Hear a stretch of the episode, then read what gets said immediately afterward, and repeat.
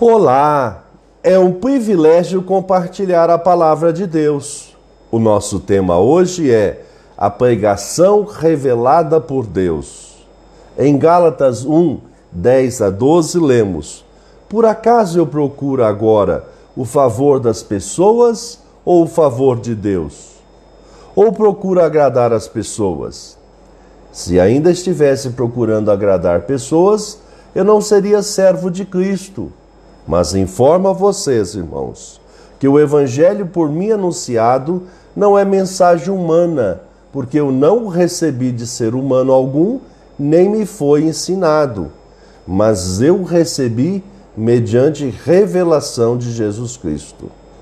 Pregação e revelação, conforme o dicionário online de português disse-o, pregação, ação de pregar, de discursar sobre um tema religioso, sermão.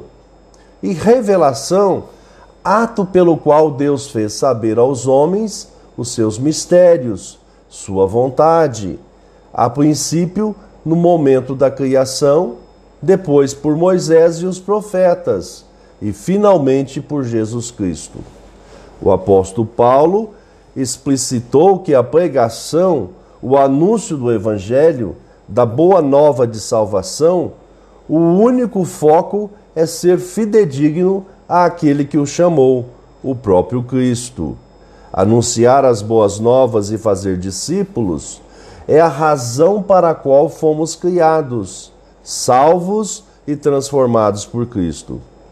Ele nos libertou do poder das trevas e nos transportou para o reino do seu Filho amado em quem temos a redenção, a remissão dos pecados.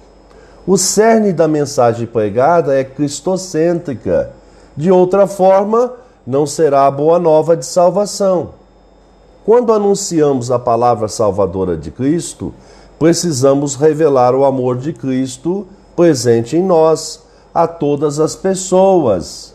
Entretanto, jamais amoldar a essência da pregação o arrependimento dos pecados, para agradar aos ouvintes. Este foi o bom exemplo do apóstolo. Pensamento para o dia: obrigado, Jesus, porque fomos salvos antes da fundação do mundo.